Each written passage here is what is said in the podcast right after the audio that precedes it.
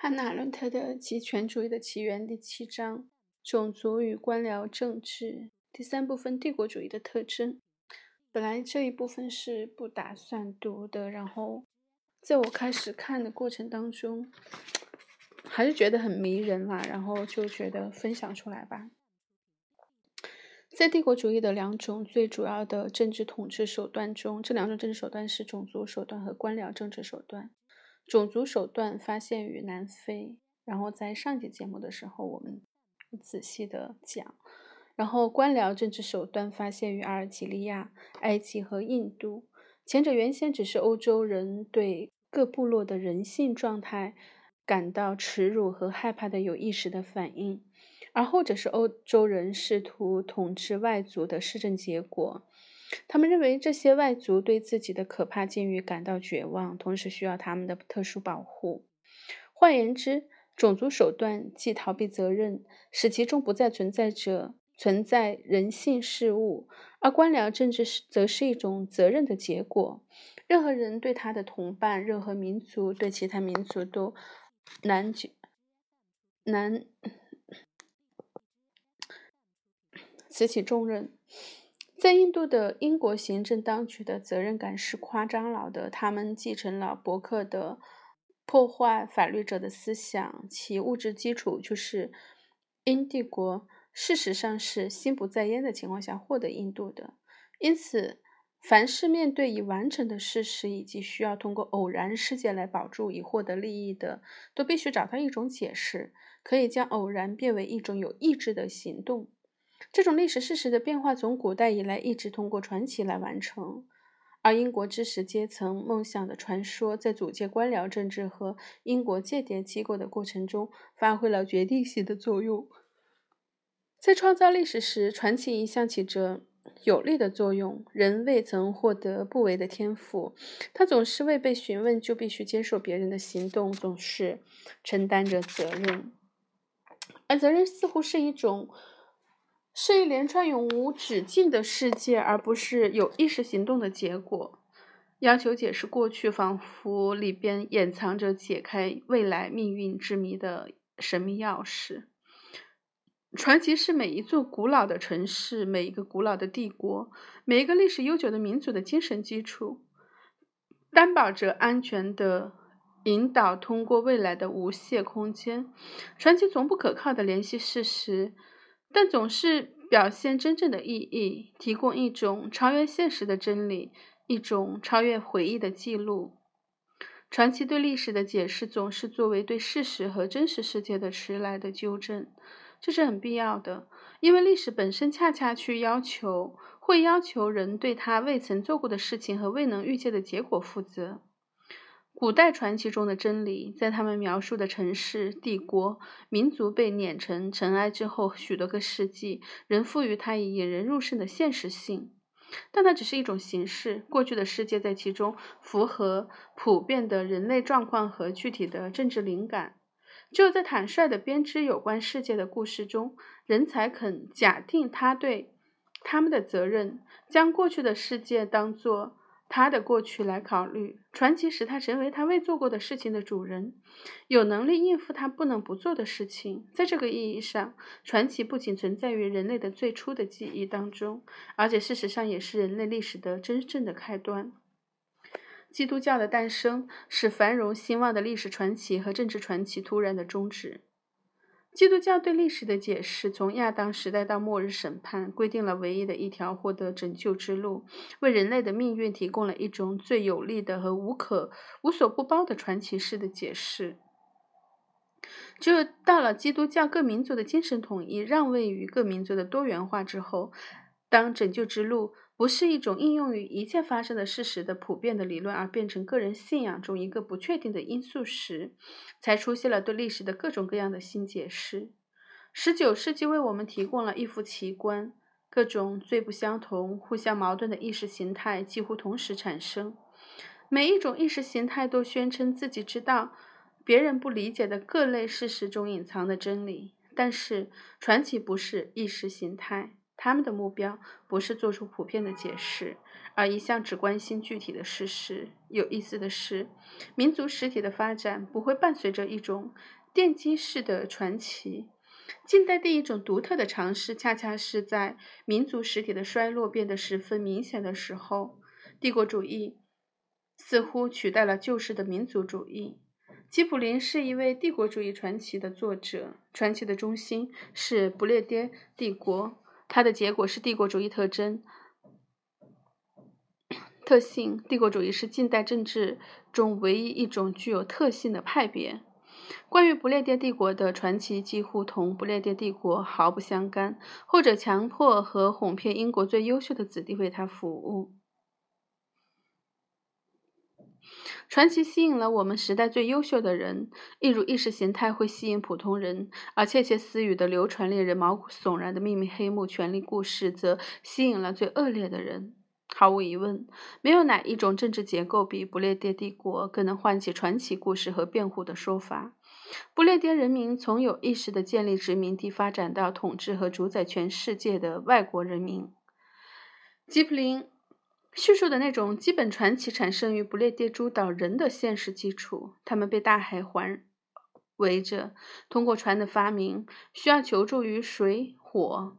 水、风、太阳这三大要素。船与这些危险的因素、危险的可能因素配合，使英国人成为世界上的主人。基普林说：“无需任何人关心你怎么行事。”你可以赢得这个世界，你能拥有这个世界，无需任何人知道你如何拥有了它。你能背负起这个世界，无需任何人看到你是如何做的。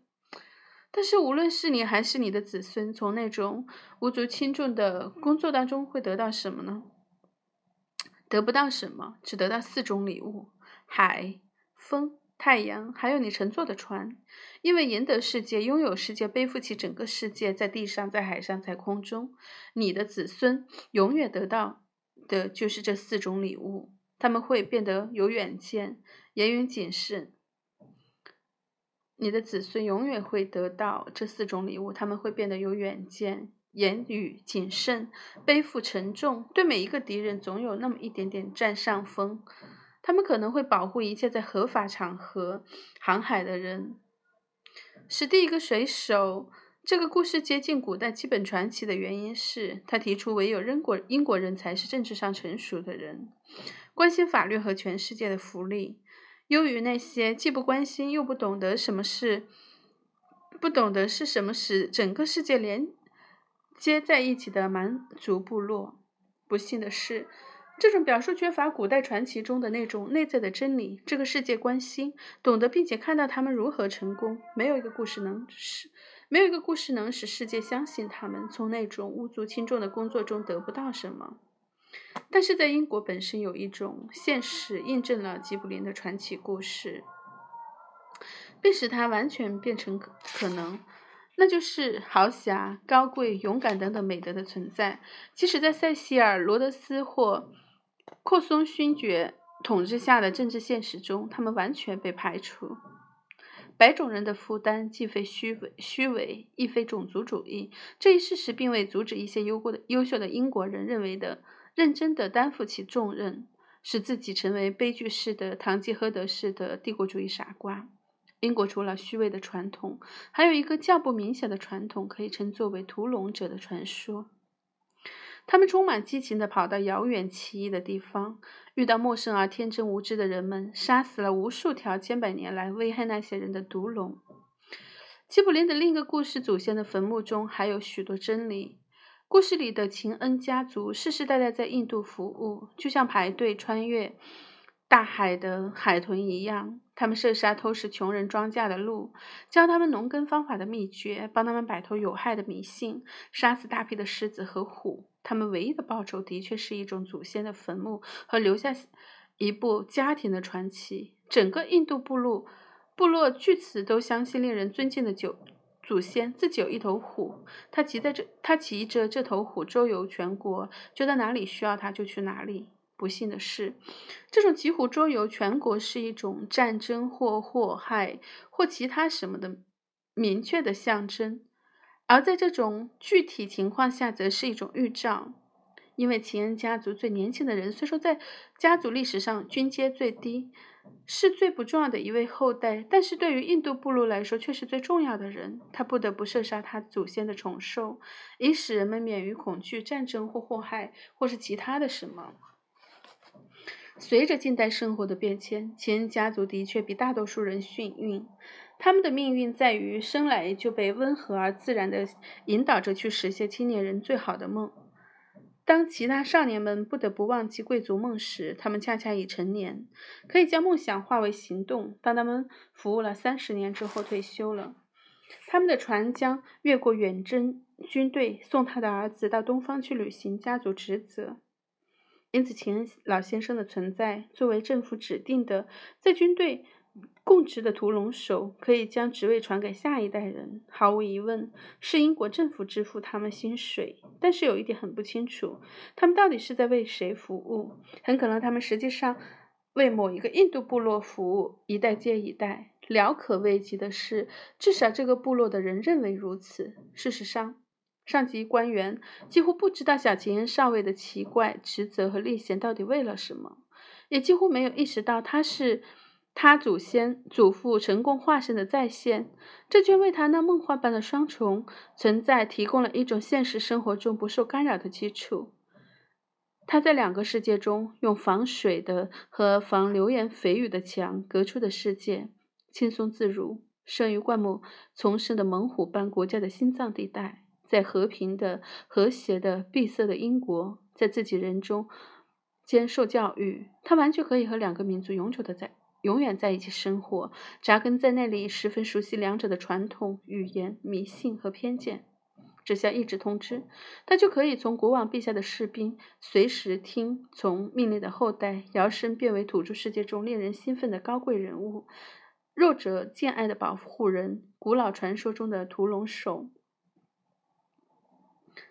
问题在于，这些奇怪的堂吉诃德式的弱者保护人在英国官方统治的背后发挥作用。他们是原始民族天真想象的产物，而不是包含了欧洲和基督教最优秀传统之梦想的产物。即使在他们早已回到少年时代理想之中时，也是如此。能使土著人懂得西方世界之伟大的，既不是陛下的士兵，也不是不列颠高级军官员。只有那些永远走不出童年理想，因此献身于殖民地服务的人才能适应适合这一任务。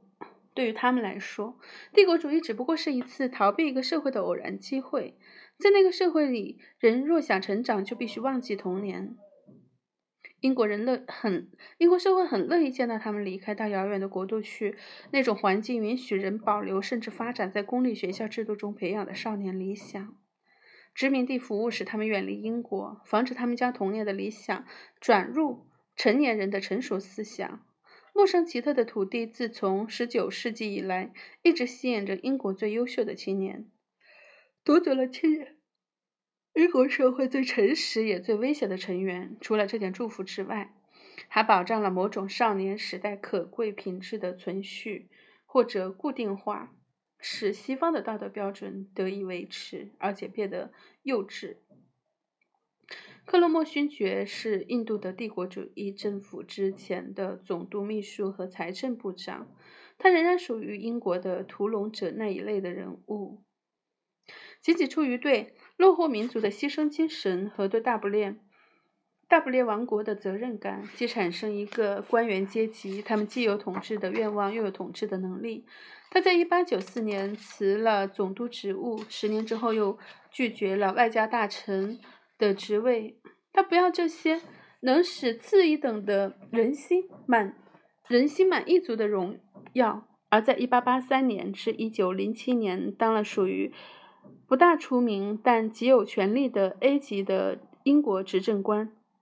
他在那里是第一个帝国主义行政官员，无疑在那里以自己的服务为不列颠种族增光的人中间首屈一指者，无疑在那些以自己的服务为不列颠种族增光的人中中，sorry，首屈一指者，或者。他还是最后一个带着不受指责的骄傲去世的人物。让一切证明不列颠的奖赏不虚。谁也不曾获得过更高贵的骄傲，赐福一个被解放的民族。意识的职责已经完成。克罗莫去 A 级，因为他懂得极力想控制他所爱的印度的英国人，必须将一只脚牢牢地插在尼罗河岸。A 级对他来说只是达到目的的手段，是为了保证在印度的安全而必要的扩张。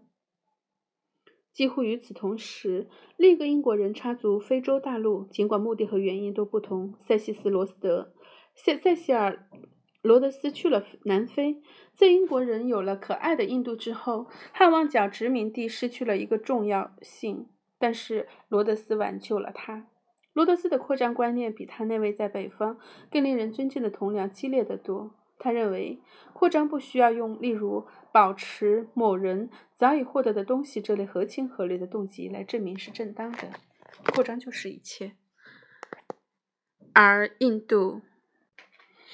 而印度、南非、A 级这些地方，无论重要还是不重要，都同样是扩张的基石。而扩张以全球为止境。在卑索的自大狂和献身于责任的有教养的人之间，当然有一道鸿沟。然而，他们达到大致相同的结果，同样的对秘密的伟大游戏负责。这种伟大游戏，无论对于政治还是对于种族的幻影世界，都一样的不健康而且有害。罗德斯统治南非和克洛莫主宰 A 级有一种突出的相似性，两者都不将致害的国家本身当作理想的目标。而只是为更高目标服务的手段，他们是相同的，所以他们的一致性和超然态度对自己臣民缺少真正的兴趣都完全一样。这种态度有别于亚洲当地统治者的残酷和独断，有别于征服者那种毫无联系的剥削，也有别于通过一个种族对另一个种族实行卑劣无度的压迫。一旦克洛莫为了印度而开始统治 A 级，他就失去了落后民族保护者的作用，也无法再真诚地相信成熟种族的自我利益是整个帝国网络的主要基础。超然态度成了不列颠殖民机构一切成员的新态度。他的统治形式比暴君专制和独裁统治更危险，因为他甚至不能容忍独裁者和他的臣民之间由贿赂和礼物构成的最后一种联系。英国殖民行政当局的政治使当地独裁统治更无人道，更脱离他的臣民，远比亚洲统治者和无法无天的征服者更甚。政治和超然对于利益的绝对分化，分化从不允许利益互相冲突这一点而言，只有两种象征。相比之下，剥削、压迫、腐败看来好像是人类尊严的卫士，因为剥削者与被剥削者。压迫者与被压迫者，腐蚀者与腐败者仍然生活在同一个世界上，仍然有着共同的目标，相互争夺同样的东西。而超然态度摧毁的正是上述第三对关系。最糟糕的是，超然的行政长官很难意识到他创造了一种新的统治形式。他实际上相信他的态度受到被迫和被迫与生活在下层的人接触的制约。他不相信自己个人带有某种程度无害的虚荣之优越地位，他觉得自己属于一个达到相对较高程度文明的民族，因此认为他的地位是与生俱来的，与个人的成就无关。克罗莫勋爵的事业很有意思，因为它体现了从旧殖民地机构到帝国主义机构的转折点。他对自己在 A 级的侄子的第一反应就是明显的感到不自在。他关心的是事态不是吞并，而是一种混杂的统治形式，说不出名称，也没有先例。服务了两年之后的，在一八八五年，他仍然认真的怀疑这样一种制度。他在其中是名义上的英国执政官和事实上的 A 级统治者。他在信中写过，一种高度灵敏的机制的有效工作，在很大程度上取决于几个。个人的判断和能力，要证明这一点，我们必须能够保持撤退的可能性。如果那种可能性很小，无法作为实际思考，那么我们最好是与其他列强一起做安排。我们应该接管这个国家，担保他的债务等等。克罗莫无疑是正确的，或者占领，或者撤离，两者都能使事实事情正常化。但是那混杂的统治形式没有先例，会变成具有一切帝国主义事业的特点。结果几十年后，每一个人都忘记了克罗莫。克罗莫勋爵早先关于可能的与不可能的统治形式的有力判断，正如忘记了塞尔伯塞尔伯恩勋爵早已关于种族社会是一种史无前例的生活方式的深刻见解一样。帝国主义最初阶段的最大特点是对非洲情况的这两种判断的综合所显示的：南部的一种史无前例的生活方式，北部的一种史无前例的统治形式。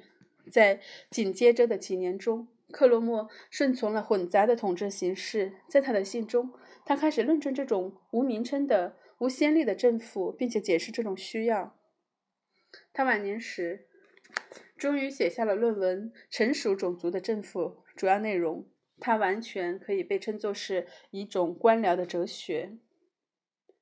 克罗姆开始认识到，个人影响即使没有法律上或成文的政治条约。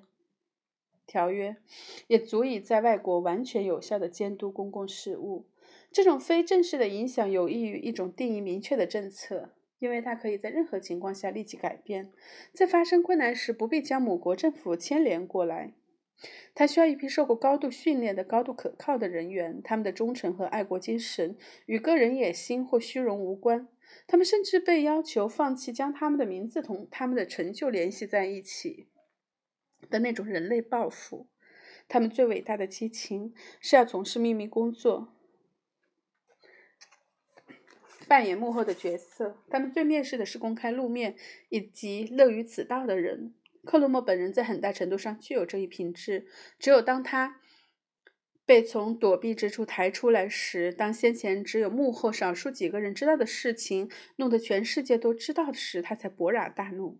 的确。他感到自豪的是，多少保持隐秘的在幕后牵线。倒过来，为了使他的工作有可能成功，官僚必须感到不受一切公共利益，不管是国会的、英国各政府部门的、各政治部门的，还是新闻界的控制，以及来自他们的赞扬或者谴责。民主制的每一步的成长。或者，即使是现有的民主制机构的简单功能，都可能只是一种危险，因为它不可能用一个民族去统治另一个民族，用英国人们去统治印度人民。官僚政治永远是一种专家政治，一种有经验的少数人的统治，他必须抵制，而且也了解来自没有经验的大多数人的经常性压力是怎么回事。每一个人从根本上来说，都属于没有经验的大多数人。因此，不能托付以政治和公共事务这样高度专门化的事情。再者，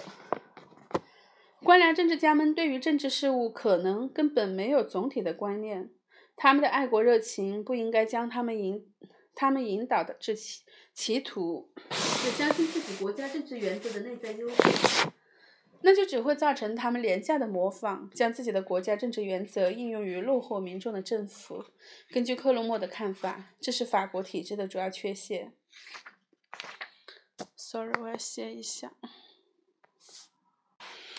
谁也不会认为塞西尔·罗德斯因为缺少荣誉而痛苦。根据詹姆森的说法，他希望被人纪念至少四千年。然而，尽管他渴求自我的荣誉，他也同样过分谦虚。的克罗莫勋爵一样主张不是张扬的统治。罗德斯特别喜欢写遗嘱，在二十余年公共生活过程的过程中，他坚持在所有的遗嘱中写上他的前因，用于建立一个秘密会社，以便执行他的计划。他应该由希望做一番事业的人聚财支持而组织起来，以便最终会在两千名到三千名精力旺盛的人分布在全世界每一个人。每一个人应该在他一生中最受影响的时期，把这个组织缔造缔造者的梦想牢牢地印在脑子里。还有，每个人都需按照缔造者的目标，经过特殊严格的挑选。罗德斯比克洛莫更有远见，他立即着手组织其成员全是北欧人种的会社，以使其目标完全是大不列颠的发展和荣耀，使他囊括整个。非洲大陆、巴勒斯坦圣地、幼幼发拉底河谷、塞浦路斯群岛和詹迪岛，整个南美洲、太平洋群岛、整个马来群岛、中国和日本，最后还有美国。为了北欧人种的扩张，以秘密会社的组织形式建立一个统治全世界各民族的官僚政府。史罗德斯克服畸形的内心虚荣，并使他发觉秘密事务魅力的原因。同样是克罗莫克服了内心的责任感，发现有一种扩张，并有，并非有渴望获得某一国家的愿望为动力，而是相信扩张是一个过程，而一个国家只是一块结石，用于进一步扩张。从这种概念来看，对荣誉的渴望不会再满足于为了自己的民族利益而光荣地征服另一民族。责任感也不会通过有意识地从事具体的工作和完成具体的任务而得到满足。一个人不管有什么优点和缺点，一旦他进入了扩张的无休止过程的漩涡，他就会忘记了自身，只听从这个过程的规律，将自身认同于一些无名的力量，为之服务，目的是维持这整个运动过程。他会想到自己只是一种功能。最后会认为这种功能性、这种动力倾向的化身是他能取得的最高成就。正如罗德斯十分愚蠢地说过：“他的确不会做错事，他所做的事、所做的都是正确的。他的责任是他想，是做他想做的事。他觉得自己是一个神，一个不折不扣的神。但是克罗莫勋爵清醒地指出了同样的现象：人自愿地使自己降落为纯粹工具或纯粹功能。”他将官僚政治家们称作执行帝国主义政策中无界无价的工具。很明显，扩张力量的秘密和匿名的代表并不理会人制定的法律。他们遵从的唯一法律是扩张的法律，而唯一证明他们守法的依据是他们的成功。一旦证明是失败了，如果任何一种原因证明他们不再是无价的工具，他们就必须自愿消失在完全淹没无闻之中。只要他们获得成功，那么一种体现。出比自身更伟大的力量，感觉就是他们能相对轻松地隐退，甚至可以不顾别人的喝彩和颂扬。他们都是怪物，成功时自负，失败时谦虚。在官僚政治作为统治形式，其法律替代为临时变化的法令这种内在性质的基础上，产生了一种迷信，认为人与历史的各种动力之间可能有一种奇妙的一致性。关于这种政治的理想，总是置放在那些躲在幕后牵动历史的神经的人身上。克罗莫在他与埃及的关系中，即使只是宣布埃及同英国合并，为了避免只遵从扩张的法则，避免受人为条件的约束，他最终避开了每一种书面文件或者任何一种实际上有形的文件之类。如此，官僚政治家回避每一种普遍的法律。用法令来分别处理每一种具体的事情况，因为法律的内在稳定性要求建立永久的社群，在那里面谁也不可能成为一个神，一切都要服从法律，这对官僚政治是一种威胁。这一制度的本质是毫无目的的过程，其中的两个关键角色之一是官僚人员，一是特务，只是。只要他们还只为英国帝国主义服务，这两种人就不会否定他们是屠龙手和弱者保护人的后裔，所以也绝不会将官僚政体驱使到他们的内在极端。差不多在克罗莫去世二十年后，一位英国的官僚懂得行政屠杀可以使印度留在不列颠帝国之内，但是他也知道。要想使令人痛快的英国各政府部门支持另一项十分现实的计划，那将是空想。印度的总督寇松勋爵身上显示不出克洛莫的那种高贵气质，他身上很典型的体现了这样一种社会：如果暴民们得到一种以流行的势力态度为形式的种族标准，这个社会就会越来越倾向接受暴民们的种族标准。但是势力不同，不同于狂暴。所有从来未真，所以从来未真正的奏效。英国保密区的成员们的情形也与此相同，他们也有辉煌的前身。屠龙手成为官僚政治家，冒险家变为特务。他们也可以宣称有一种基本的传奇故事，即吉卜林在《吉姆》中讲述的伟大游戏的传奇。每一个冒险家当然都知道吉卜林的意思。他称赞吉姆。因为他热爱的游戏是为了自己。每一个仍然能惊诧于这个伟大而奇妙的世界的人都知道，当传教士和慈善机构的代表看不到这个世界的美好时，要反对这种游戏是很难的。至于那些认为吻一个白种姑娘的嘴是一种罪，而吻一个黑人的鞋是一种美德的人，就更没有权利说话了。既然生命本身最终必须出于自身目的去经历、去爱，那么游戏出于本身目的必须。必须去冒险，去喜爱，这很容易显示出是一种最强烈的人类生命特征。正是这种人性激情的底蕴，使《基姆》成为帝国主义时代的唯一一部小说。书中一种真正的兄弟情结情谊，细节着高贵的和低贱的血统。其中的基姆是一个绅士，一个绅士的儿子。当他谈论起锁链上的人、铁丝上捆绑着的所有人是，很正确的说：“我们。”这个我们从一个帝国主义者信仰者口中说出来是很奇怪的，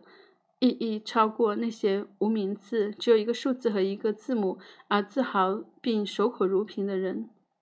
超过那些以头颅值钱而自豪的人，使他们成为同志的因素是作为人类的共同经验，经受威胁、恐惧、惊奇，没有固定习惯，常常准备改变自己的身份，是生命本身的。象征，例如象征在印度各地发生的事情，都直接的共享生命，就像是他在整个印度来回穿梭。因此，不在一个人在整个生命中独处，他本身又有一个人自己的个性和民族性。一个人总是伟大的游戏，他会感到好像只有他的生命才有价值，因为他已被剥夺了一切人可能被认为是附属品的东西。当人斩断了他同普通社会的一切联系，家庭、正常职业、明确的目标、雄心壮志，以及生来即受所属所属社群保护的地位，生命本身就好像处于一种奇异而强烈的纯粹之中。当每一个人都死去时，伟大的游戏才结束。不是在他之前，当一个人死了，生命就结束了。生命不是结束在死之前，不是结束在人偶然。取得他想得到的成功之时，游戏没有最终目的，这使它危险的类似于生命本身。基姆的存在，其魅力正是毫无目的性。他接受奇怪的任务，不是为了英国，也不是为了印度，也不是为了其他有价值或无价值的原因。为扩张而扩张，为权力而权力之类的帝国主义观念，也许与他很是合适。但是他并不给予特别的注意，当然也不去构想这一类的计划。他踏上了一条奇特的道路，不要去追究为什么，只要去做，然后死去，闭口不问任何问题。他只受到根本无止境的游戏及其本身的秘密性质的诱惑。这里的秘密性质看来又像生命的根本神神秘性一样的一种特征。无论如何，对于天生的冒险家来说，对于那些凭本性生活于社会和一切政治团体之外的人来说，他们在帝国主义之中发现了一种无休无止的政治游戏。这不是他们的过错。他们也许不知道，政治中无止境的游戏只有到大灾难时才会结束。政治的秘密性质很少终结于任何高贵的事物，只会终结于间谍的卑鄙欺骗。对这些伟大游戏的参与者，有一则笑话说。他们的雇主知道他们想得到什么，利用他们的热衷，利用他们热衷于隐隐匿迷信，而让他们做普通的间谍工作。但是，这种追逐名利的投资者的胜利是暂时的，而且几十年之后，他们遇上了极权主义游戏者。这种游戏没有类似利润这样的外在动机，而只有磨杀磨杀式的效率，甚至吞噬了他的资助者。这时，他们才知道受了欺骗。但在这一切发生之前，帝国主义者们毁灭了像阿拉伯的劳伦斯这样从冒险家转变为间谍的间谍的最优秀的人。后来再未有过这样一个体面的人如此纯粹的从事过秘密政治活动。提劳伦斯无畏的以自身做实验，然后归来时却相信自己属于失落的一代。他认为这是因为老人东山再起，获取了我们的胜利。目的是为了根据他们熟悉的先前事业的样子再造世界。其实老人们在这方面的收益甚差，于是将这胜利连同他们的权利都移交给了同属失落的一代中的其他人。这些人既不老，也同劳伦斯不一样。劳伦斯与他们的区别，唯在于他仍然坚持一种早已失去一切客观基础的一种只包含私人的，必定是堂吉诃德式骑士态度的道德观。劳伦斯受诱惑去当阿拉伯的特务。因为他有强烈的愿望要离开一个充满、充斥欲望、尊荣的世界，他的单调沉闷简直毫无意义。因为他厌恶这个世界，也厌恶自己。阿拉伯文明中最吸引他的一点是他的质朴的教力，也明显包含了一种质朴的道德观。他无需加紧守护神，就能使自己变高尚。在他回到英国文明的环境之后，他最想避开的是过自己的生活。所以他最后令人不可理解的，居然报名在英国军队当一名士兵。军队明显的是一个以舍去他的个性来换的人的荣誉的唯一机构。第一次世界大战爆发时，劳伦斯被派去阿拉伯和近东，去唤起人们反抗土耳其的人的压迫，站在英国的一边作战。这使他真正投入了这场伟大游戏。只有当在阿拉伯各部落之中间发动起一场民族运动，一场最终服务于不列颠帝国主义的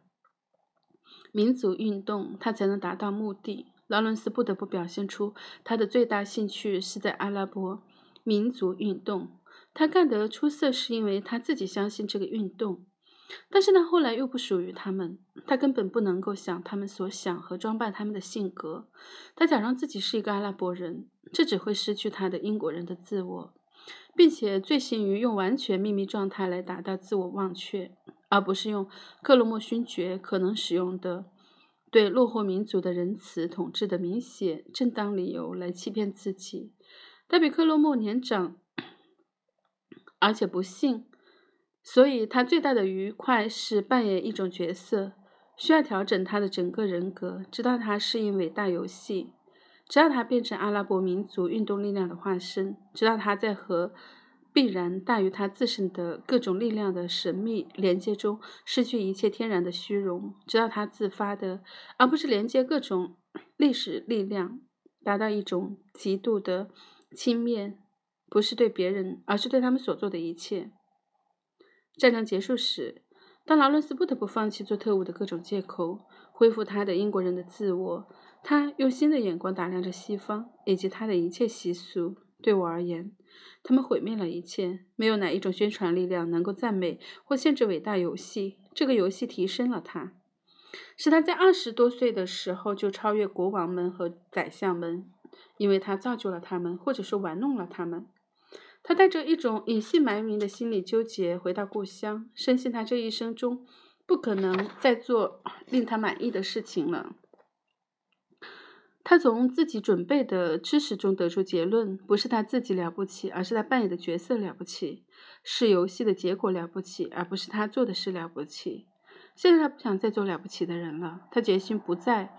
做受人尊敬的人，因此他就平息了想为自己做任何事情的愿望。它曾经是一种力量的幻影，当那种力量、那种功能被拿走时，它变成众生之中的幻影。他疯狂地寻找的是想扮演另一个角色，而这正巧是游戏。肖伯纳和善而又不理解地向他询问的正是这场游戏。他的询问似乎是在另一个世界说话，不明白一个有如此巨大成就的人为何不能拥有这些成就，只有另一种角色。另一种作用才足以防止他自己或这个世界将他的世界同阿拉伯等同起来，用一种新的个性取代他旧的自我。他不想成为阿拉伯的劳伦斯，因为从根本上说，他不想在失去旧的自我以后再去重新获得一个新的自我。他的伟大在于他有热情去拒绝廉价的妥协，轻而易举地进入受人尊敬的事实。他从来不会不意识到，他一向只是一个功能，只扮演一个角色，所以不应该以任何形式从他在阿拉伯所做的一切中受贿。他拒绝了自己挣得的荣誉，他必须放弃根据他的名声而为他提供的工作，他也不允许自己利用成功而以劳伦斯的名字替报纸写文章获得报酬。劳伦斯令人感动的苦难和伟大的全部故事，不是领取薪水的官员和受雇员的借点的简单故事，而是一个真正的特务或真正的官员的故事。他真诚地相信自己进入了，或者说被驱动着进入历史必然性的潮流，变成了统治世界的秘密力量的一名官员或特务。我将我的手推车。推进了永恒的潮流，所以它比横渡或上溯的速度更快。最后，我并不是相信阿拉伯运动，而是认为它在当时当地是必然的。正如克洛莫为了印度而统治 A 级，罗德罗斯德罗德斯为了进一步扩张而统治南非，劳伦斯的行动是出于某种将来的不可预测的目的。他从中唯一能感到满意的是，来自于一种作用感，或者受某种大运动的欢迎或驱动，或欠缺。但欠缺对某种有限的成就的冷静良知，他回到伦敦后处于绝望之中，想找到一种事情来取代这类自我满足，而只要从摩托车的，而只要从摩托车的狂飙中获得。劳伦斯虽然并未被一种狂热运动的意识形态控制，或许因为他受过良好的教育。不会受制于同时代的迷信，但他早就体验过那种魅力了。那些迷信是永恒的运动之潮流，而他已经对人类一切可能的责任感到绝望。他投身于其中，除了某种朦胧的庄重和以正确形式的为自豪，此外一无所获。我我至今仍感到迷惑。个人的价值有多大？我猜想是很大的，只要他行事正确。那么，这就是西方人真正的骄傲。他不以自身为终点，就不再给全世界规定法律，而做一件自己的事，或明显的属于他自己的事，而是只要他正确行事，他就有机会同历史和必然的各种秘密力量结盟，而他自己在其中只不过是一种功能。当欧洲的暴民发现白色皮肤在非洲 可以是一种可爱的美德。当英国在印度的征服者变成统治者，他不再相信法律的普遍有效性，而是相信他的天生的统治和主宰能力。当屠龙手转变成高贵血统的白人，或者官僚政治家和间谍在一种永无止境的运动中玩弄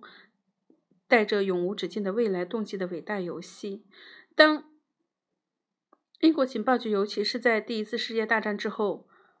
开始吸收。吸引英国的最优秀的子弟，他们选择服务于秘密力量，在全世界为他们的祖国共同利益效劳，就无异于搭起一座可能发生一切恐怖事件的舞台。许多这样的人聚在一起，就可能在种族主义的基础上创造一个极权主义政府。在印度的官僚提出老行政屠杀，而在南非的官员则宣布，在白人统治的道路上不允许有例如人权这类伦理道德上的考虑成为障碍。令人愉快的事实是，不管不列颠帝国主义的统治堕落到某种卑劣的程度、卑鄙的程度，在两次世界大战之间，残酷者的程度减轻了，最小的限度的人权总是受到了保护。正是这种在普遍的不健康倾向中的小小的改进，为丘吉尔所说的“清除陛下的”。帝国的铺下坦途，最终的结果可能是意味着将英语国家改变成为一个由各个英语民族组成的共同政治实体。好了，这一部分到这里就结束了，总共有四十三分钟，好长，估计没有人能听到最后吧。也许我自己可以试试。